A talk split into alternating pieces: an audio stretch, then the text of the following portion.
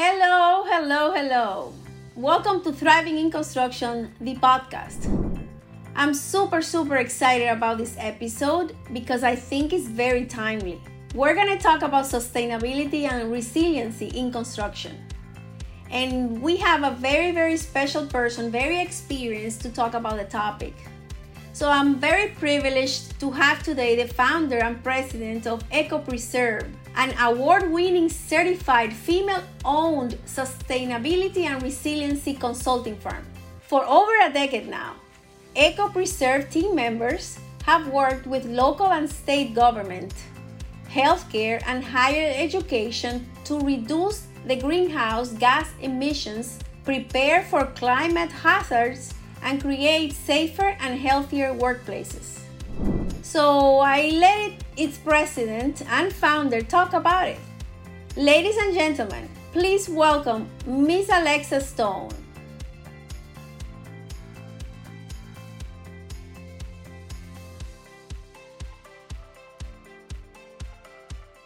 Alexa, how are you? It's great to meet you. It's great uh, to have you in our podcast. I am very excited about the topic, about your expertise, and I appreciate you reaching out. And uh, it's all about connection, it's all about relationships. We were just talking a little bit before about creating sustainable and resilient relationships, not only in the personal lives, but also in our professional lives. And that's really the type of relationship that I want to foster so that we can have a success in our in what we do. So how do you see that? I couldn't agree more, Patricia. Thank you very much for having um, me on this podcast. It's wonderful. I, I agree. I like long term relationships. It makes such a difference. It makes projects better because people take a while to learn how to work together and what are your strengths and your weaknesses. And anybody who's been married for a long time knows you have to work through these things. And if you do, there's a huge value to it. So I completely agree with a, a sustainable approach to business relationships and actually all aspects of life. Absolutely. So please tell our listeners more about you, about your company, how you started in, in our industry, how how how how long have you been in business? What do you guys do? Tell us everything we want to know everything. I'm old. okay. Um, I started Eco Preserve back in 2009. At the time, I was working for Home Depot corporate and I was over all of their electrical vendors. And so I was learning everything I could about lighting because at the time there was everybody's really excited about LED lighting because you could save a lot of energy if you you know changed over to LED. So I was learning everything I could and helping large organizations make that transition, which was exciting. Um, and this is when Obama was president, and there was money, federal money. It was called EECBG. Do you remember that? The Energy yes. And Conservation yes. Block Grant funding. Um, and so I worked with the county here in Central Florida, and we got a million dollars to fund a, an EV conversion for the local government, Orange County government. And we did that, and it was phenomenal. But it inspired me even beyond that because it's more than just saving energy, right? It's more than just reducing your bill. It's about reducing the greenhouse gas emissions that come along with reducing your bill. And I I wanted to do that. And so I, I started Preserve at that time. And then Orange County government became our very, very first client. And the first job that we had was to take them through LEED Gold certification. So wow. I assume that your, your your listeners are familiar with LEED. Would you agree? Well, I, I am not sure. I don't like to assume anything. I love to educate. So this is this our podcast is more about education. So please enlighten all of us into what the different type of certifications because there's more available now. Yeah, it's you're right. LEED. So so there's been um, a, a growth pro, a growth path. So that'd be a, a, a great topic to talk about. Okay. So LEED certification became popular in the late 80s, and it's a high performance green building certification. So it's certifying that your building is not only designed, but is operating efficiently.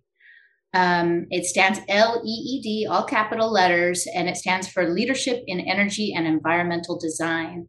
And a person can become a LEED accredited professional which I am, and many people in my team are, and many people who are listening to this podcast may be. Um, and a building can become LEED certified. And there's various versions of LEED too. There's LEED for new construction, there's LEED for existing buildings, there's LEED for interior design. So there's there's different directions you can go with LEED. LEED is the most recognized high performance green building certification in the world. It's very very popular. But Patricia, as you mentioned, there's other certifications that have have come up now lots of them. Um, there's ISO certification, there's WELL certification, which is for the health and the wellness of building occupants. There's Green Globe certification, and since you work a lot with the federal government, that's one that they tend to focus on. There's lots of different certifications, and EcoPreserve is involved in, in many of them.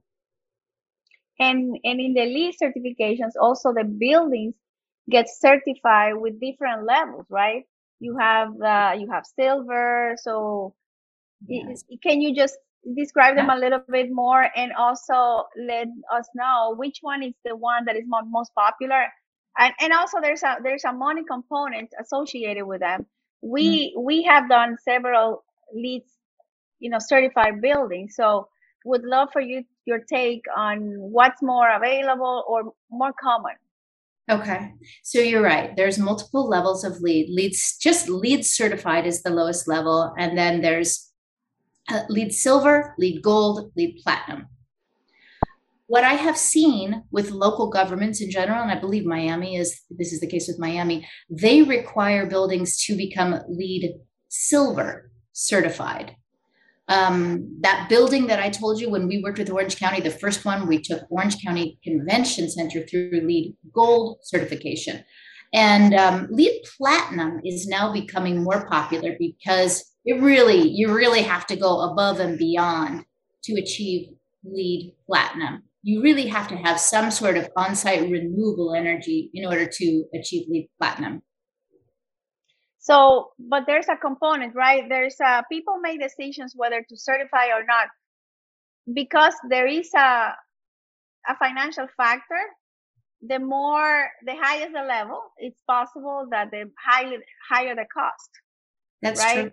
And uh, uh, some entities actually in their specs they say you have the building is is going to be as if it's LEED certified or it's it's uh it's it's required, but they're not gonna go through the process of the the formal certification because that's like as an additional cost. Mm, yeah. Besides materials and stuff, they are not gonna go through the process of you know having the plaque and. Mm-hmm. I would say that's all. That's solely pure um, financial decision. Would you say? Well, I have heard that and I support that. We at Eco Preserve we call that ABC all but certified. You're going to do everything to meet the certification, but you're not actually going to go through with the US Green Building Council and get the certification because it is a fee. There's a fee involved with that. Um, and I understand that, and I applaud organizations that are going to take the ABC route. However, I do believe that a third party certification has advantages and because you've really got to do it. I think when it's ABC, you're self-certifying, so you can kind of claim what you want to claim. You might just, you know, make the edges a little bit rounder or whatever it is to to call yourself that. So I I do believe that there's um, a benefit to actually getting the full certification, and I haven't always felt that way, but I do feel that way now because because I'm so focused on reducing greenhouse gas emissions overall, and um, I don't want to cut corners when it comes to our future.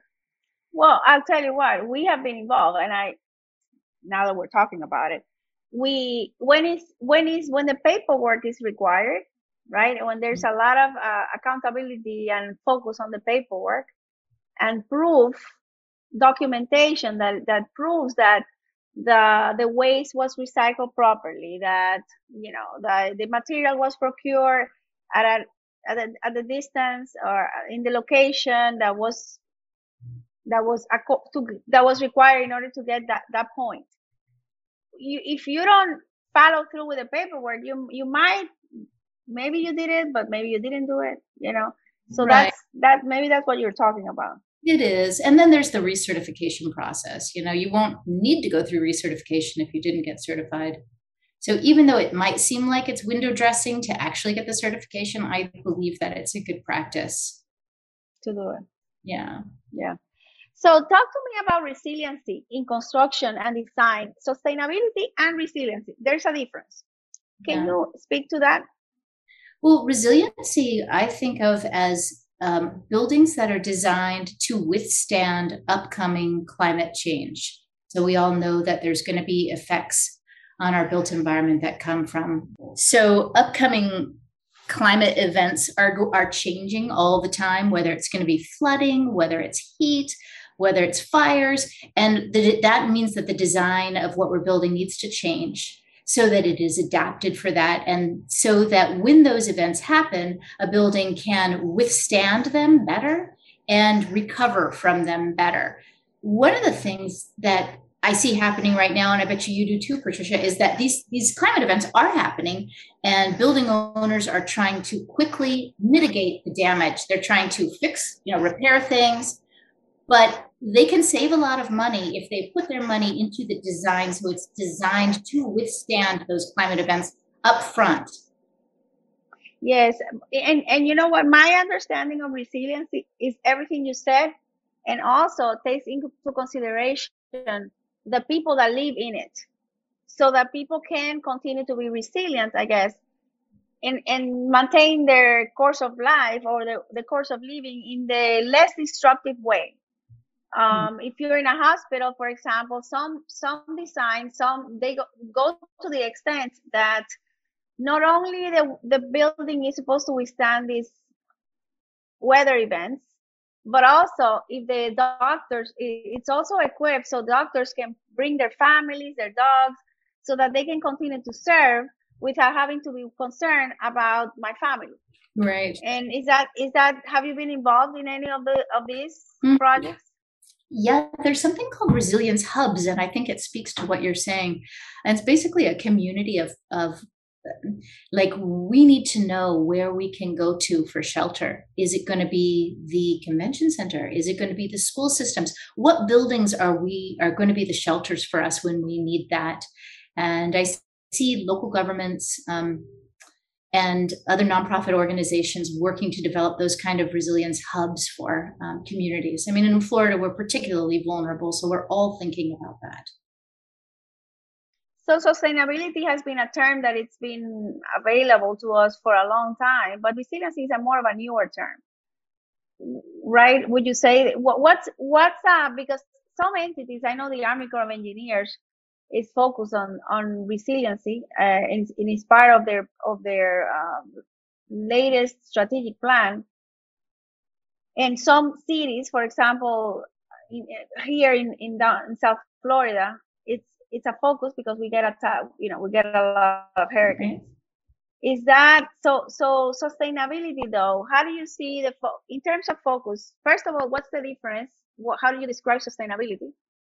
And um, and how do you see our governments? Uh, do you think they're really, really how is um, forcing, not forcing, but in, but promoting sustainability and resiliency and making them part of their specs mandatory you know which cities or which counties do you see that they are more forward forward uh, with that with this uh, with sustainability and resiliency and give us the definition of resiliency that's a it's a really good point um, sustainability has been around for a long time and it's just to your it, it just means that you can sustain you can keep going you know it's you're not overusing um, and resiliency is more of your ability to respond to climate events. Um, so I think of this, I find it interesting because I thought to myself, is sustainability the word itself kind of no longer useful? Do, do we just get rid of sustainability? Is it not valid anymore? And I don't think, I think that sustainability is absolutely key. And the reason is, let's say you have a building and you want it to be resilient. So if there's going to be power outages, you want to have on-site generation of power so that you can you'll be able to keep your electricity on. That's resilience. But if you're sustainable, then you'll use you'll reduce your energy consumption as low as possible eh, so that you're sustainable. And when you're sustainable, it's easier to be resilient because you need less power. So I think they go hand in hand, and that's the way that we're approaching it. And then to your second question, as far as which governments or which states or cities, um, counties are, are moving uh, more aggressively towards sustainability, it's really quite a patchwork that I see. And I'm happy to be living in Orlando because I think Orlando is a, a progressive city in Florida. And I also know that Miami is. I couldn't imagine not being a progressive city or county in Florida because, again, we are so very vulnerable here to sea level rise. But across the rest of the country, um, it, really does seem to be uh, linked to the government in place. Some governments are more. I think one thing that we're missing is people have a hard time seeing the link between reducing greenhouse gas emissions and storms, you know, climate events, right? The, the, if we can reduce our energy consumption from buildings, just buildings, that alone will have a huge impact on slowing the, the level of climate change and therefore climate events that continue to happen. And same thing with transportation. If we can make this transition over to electric vehicles, we will lower the, the, the, the speed of change in terms of climate events. So, as a regular person, what do you think we can do in order to contribute to the reduction of, of you know, to, to be more sustainable? To what do you think we can do individually? I think that we can all have LED lights in our houses and our condominiums and apartments. I think that we can recycle our waste. Um, you can walk wherever you go whenever it's possible. You can have um, an, a hybrid or an EV vehicle. You could choose to live in a community that is walkable. Maybe I should put it that way. That's good. Uh, you know, people don't think about pets, but you might want to limit the number of pets you have, or maybe even the number of children that you have. These things all impact. You can think about the, the things that you buy and really your perspective on products. Are you, do you have a disposable sense that you just want to buy all sorts of clothes and then, you know, sometimes you just throw them away because you decide you don't like them? I think that's been the mindset across the board in the United States. And it's part of the reason that we're in a we're in such a jam, we're in such a pickle in terms of a country, trying to change our perspective into one that is more long term. So we need to be thinking about repairing things and keeping them and giving them away. And and and it really is a massive mindset change that we need to move toward. And everybody can start individually, but I I also want to give a lot of responsibility to large manufacturers and make sure that they change their packaging design so that when we get things, it's not covered in plastic and covered in papers. Um, that would help significantly. What I'd like to do is really start with the major contributors. So individuals can do our part, and we should, but the manufacturers really need to um, have a lot of pressure on them. And we, with our own dollars, need to spend in a way that supports companies that care about reducing greenhouse gas emissions, that care about the climate, that understand that this is a reality that we're faced with and that our children are even faced with even more. And it's a scary one, and we should all participate. Yeah. Well, and, and the other part is it's uh it's in the construction part of it, right? If, yeah. if we could have all our specs if, if everything that we build from now on or everything that we touch whether it's you know renovation or new construction had that into consideration it'd be uh, an impact i would say right? I think you're absolutely right. Everything should be designed for energy efficiency and resilience moving forward. I can't and I, and I think that that is happening. That really is. I don't know if you've seen the mandate in new york city right now but it's kind of interesting um, you're not allowed to have a building in New York City that produces over a certain amount of greenhouse gas emissions. And if you do, you will be fined. This is a new a new bill, and it's not the fines are not in place yet. But you know, it starts with New York, and then it comes to other places, and it's certainly happening outside of the United States. Yeah, uh, I agree absolutely. So, what is your company doing what are the different expertise or the solutions that you bring to a client and who is your ideal client We work a lot with city and county governments, and we also work with transportation authorities. We work with airports a lot. We work with hospitals and universities, and sometimes with um, commercial real estate. We are sometimes brought in to help them design their own sustainability and resiliency plan for the organization. So they want to know where they stand right now and um, where they want to go to and how they get there. So we'll design that whole roadmap for them. Um, then some of them are interested in the certifications. So we'll help them through their certification process. Sometimes they are um, interested in developing their EV infrastructure. So, just as an example, a hospital that we work with said, you know, we don't have electric vehicles yet, but we, we know we should, should we be thinking about it? And we're like, yes, you need to be thinking about it before you're even considering what kind of car, what kind of charger, way before we need to think about what kind of load management will be required for the additional draw on um, electricity, where it should be situated, the footprint of your EV charging area. There's so many things to consider in the planning process, so we'll we'll help with that. Uh, we also work with uh, solid waste management. Um, one of the overlooked areas for greenhouse gas emissions is landfill waste. So we've done a lot of projects for zero waste emissions for um, solid waste management. Really, and do you also provide, let's say, support in a for to monitor or to help a contractor with uh, LEED certification? Do you is that something that you guys do also? Yeah, absolutely. Sometimes they'll come to us in conceptual design and say, well, we're here right now. What should we change in our design to get to the point where we can either get LEED certified or even more? We want to be zero emissions. And we'll review the design and give our recommendations and then, and, you know, help them. It's sort of a business case analysis. You, you might have this many options, but this will give you this, this will give you this, this will cost this, and just, just show them an apples to apples comparison so they can make an informed decision. Hmm. Interesting. Let me ask you for for a building for a design to be resilient, what three key components do you see that do you see in that design that it defines there's these are resilient and that might this might be a loaded question because it probably depends on the area the location i mean I, I would assume miami is one thing california is something else what what is it that what is it that you look for in terms of design to see to make sure that this is resilient? Um, i think that you want to be solar ready. So you want a design that will be prepared for solar so that the roof can accept the weight it's it's angled properly. Because i think um, that on-site renewable piece is something that everybody should keep in mind for resilience of course, you want to have your colors, uh, yeah, the building, you know this, should be white and light so you're not absorbing the massive amount of heat that we take here um, in Florida. So that's uh, the SRI or the Solar Reflectance Index. Water? Do you want to be independent from the grid or no? I haven't seen that yet, Patricia. Um, but it, that doesn't mean anything, it just means that I personally haven't seen that yet.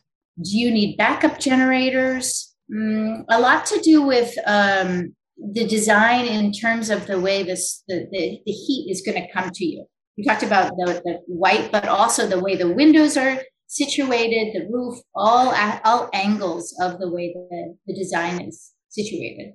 As I talk to you, comes to mind that you know generationally, you know, we're making a, a, a change in generations. So you, the baby boomers are exiting the workforce and uh, retiring more, right? And then you have a younger generation that maybe and could be more conscious to the environment, at least more passionate than what our parents were, or even us growing up. How, how do you see that playing out in the in the years to come? I am so excited about young people in our industry because they really understand the reality. It's not a question. I don't we don't need to establish that this is happening like you do with some other people. They know it's happening. It affects them personally. They see the personal impact. I feel like that was one of the failures of sustainability from the 1980s, which is we didn't understand the connection between your life, Patricia. How is your life going to be worse if we don't, if we're not um, sustainable in our own activities. We couldn't make that connection because we didn't see it. Now everybody sees it, right? With all these climate events. So I find young people coming um, to Eco Preserve and just in general caring and wanting to do the right thing and and what drives them is different they're not driven necessarily just by money they're driven because we need to save the planet and i mean i, I hear those words come from my mouth and it sounds maybe like people would think that that's silly but it, it's it's the absolute reality we have got to save the planet. Yeah. When i when i was uh to me that's very connected to going back to the roots of who we are as humans. It goes back to community you know less individualism more community more caring about the other more more on the philosophy that we're all one that we're all connected that we all affect each other that we're all one energy yeah. and and when i was studying LEED i i had this this feeling that you know really when you think about LEED you get more points when you're in a community that, that is walkable and if you think about it it's it's more like um i i felt yes it is designed for building but it it is designed i think at the root for a better a higher quality of life for the human not for the building because this is about our experience as humans and uh, would you say that that is that your impression? What do you think about that? I completely agree. Yeah, I mean, LEED is for the health of the occupants, and that is not necessarily just in a building. It's for the whole community. And I mean, I, I say LEED, but what we're talking about, sustainability and resiliency, is such a community activity. And I love what you said about people coming together because I think that the way that we've become more digital and playing games and sort of more independent is good in a way, but it's bad in a way too because we've lost our connection with each other. And I, I like to see that coming back together with younger people and community gardens and just the focus, the, the central focus. As a human species, if we have a focus that is united, we will succeed. And I see that happening, and that is very encouraging. Yeah, and I think COVID came to reset uh, also some of that too because there's a lot of work that a lot of work that is being done at home where people don't don't don't even have to drive. If yeah. I when I back when before I started the company and I, I was single, I was driving a hundred miles a day, and I I had it was I was running like a chicken without a head. I can only imagine my life just if I didn't have to drive so much and everything was around. Maybe, you know, the baseball, the softball. I had to take the kids to, to church, all this stuff that I did as a single mom. My life would, the quality of my life, I probably would have had a little bit more time to dedicate to myself would have been much better. You, you're just being in a walk, walkable community where everything is close by. So I think it's, uh, to me, it's encouraging that it's how the, the world is moving and some, I, probably not by choice, you know, because we are not cre- creatures of change. Be- humans don't like change, but by chance, but this is this is is happening. I think there's a it's going to take some adjustment, but I think there's beautiful things ahead for us. Yeah, I think so. I hope so. I'm worried. so why why are you worried? I'm worried because it's not happening fast enough. I'm worried because um, the EPA just lost some of their power um, over um, coal plants. I'm worried because we need to work on the biggest emitters first, and the biggest emitters are the fossil fuel industry. It's oil and gas, and those organizations have are making banner profits more than they've ever made. Um, and I just don't see the change coming from them. And they can make lots of claims about doing good things, but overall, the change is not happening fast enough. So, what do you think could happen? If if the change happened faster? If it didn't happen fast enough. Oh, I think that we're the the issues that we're experiencing now will be exponentially more. There'll be more heat, more flooding, more fires, more everything that we all want to avoid we we need to become more conscious yeah we need to have a little bit more control with our uh, corporations and what they do. Well, um, I think this is this is a voice. So so give give us an invitation. You're definitely very passionate about the topic and and knowledgeable. So give us an invitation. You have the mic. Inspire us. okay, what should we do? Um, what we need to do is something that has happened at a local level in some places. I think Miami is a good example of a city that's made good adaptive progress towards sea level rise. And I think Orlando is as well. One of the things that's been very effective um, is requiring buildings of a certain size to uh, reduce their energy consumption. So in Orlando, we have a program called BUS, and that means buildings over 50,000 square feet have to disclose, so make public their energy consumption. I think that's a fair and a reasonable thing to do. Nothing else, they just have to make it public. And then we as consumers need to need to look at those things. So if if I was going to go lease an apartment, I'd want to see how much is this building that I'm moving into a big energy guzzler? Because I don't want to support that. Um, so those types of mandates are coming out, and I would like to see them in every single state across the board instead of right now they're just you know spotty locations. Um, I'd like to see incentives for um, recycling.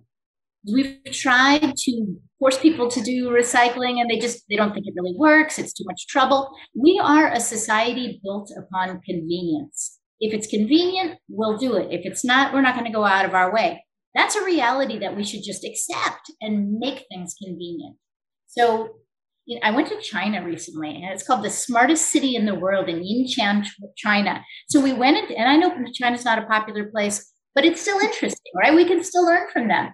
So I went down into the bowels of the city. It's like a control room. And from this control room, you could see what was happening in every single store, in every single bus, in every, you could see, I mean, in terms of exchanges of capital. So if a person walks onto a bus, they don't have to pay. It's just immediately debited from their card, from their bank. Wow. Boom, boop, you paid a dollar fifty to ride this bus. Wow. That's a convenience. But it also, with that convenience, gives you security. Oh, there's somebody who's come into our city. We don't recognize this person. Let's just keep an eye on it. Now, in America, we have that that funny push and pull between privacy um, and power, and, and it makes it somewhat difficult. But I think we can get through all of this by making the right choices the most convenient choices. And that's what I'd like to see happen. Yes, we need mandates, we need the stick, and we need the carrot, and we mostly need it to be easy enough for each one of us individually to do the right thing. And the corporations, of course, since they have a bigger impact, need to have bigger responsibility and bigger reporting requirements. And Patricia, you're probably familiar with ESG, which is a new requirement that was created by the Securities and Exchange Commission. ESG stands for Environmental Social Governance. It's a new reporting requirement for publicly traded companies in the United States. This is massive. It's new. And I'll tell you what, it's getting a lot of backlash. People are mad about it, but I love it. Why? Because big corporations have to disclose what they're doing. They have to be honest. Here's what we're doing that will hurt the environment. Here's what we're doing to support equity and diversity in our own corporation. Here's what we're doing in our boardroom. Here's what our diversity looks like. Here's our goal, and here's how we're going to get there. I think all corporations should have that kind of open disclosure and transparency. It's important. If we're going to buy from them, we want to know what goes on there. I want to know that it's a fair situation for women, for any race, for anybody. I don't want to just have those closed room decisions where we don't know what's going on, we have no say. I think that lately, because of a concern of a potential maybe social unrest because of the wealth gap being wider and wider, wider, mm-hmm. big big corporations are more inclined to, or maybe because there's an awareness that they want to make sure that their companies look like the people that buy their services and products. There's a little bit more of a of an awareness let's become more diverse and inclusive, right? What's your opinion about e- equity, diversity, and inclusion? We need to work on it a lot more.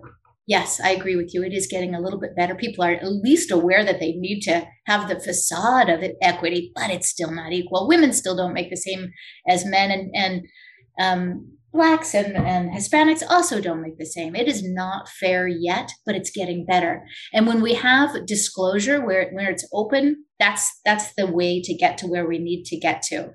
And i as long as those things keep moving forward then that's good. Again i think they need to move faster. Just like um, efforts to reduce greenhouse gas emissions need to move faster.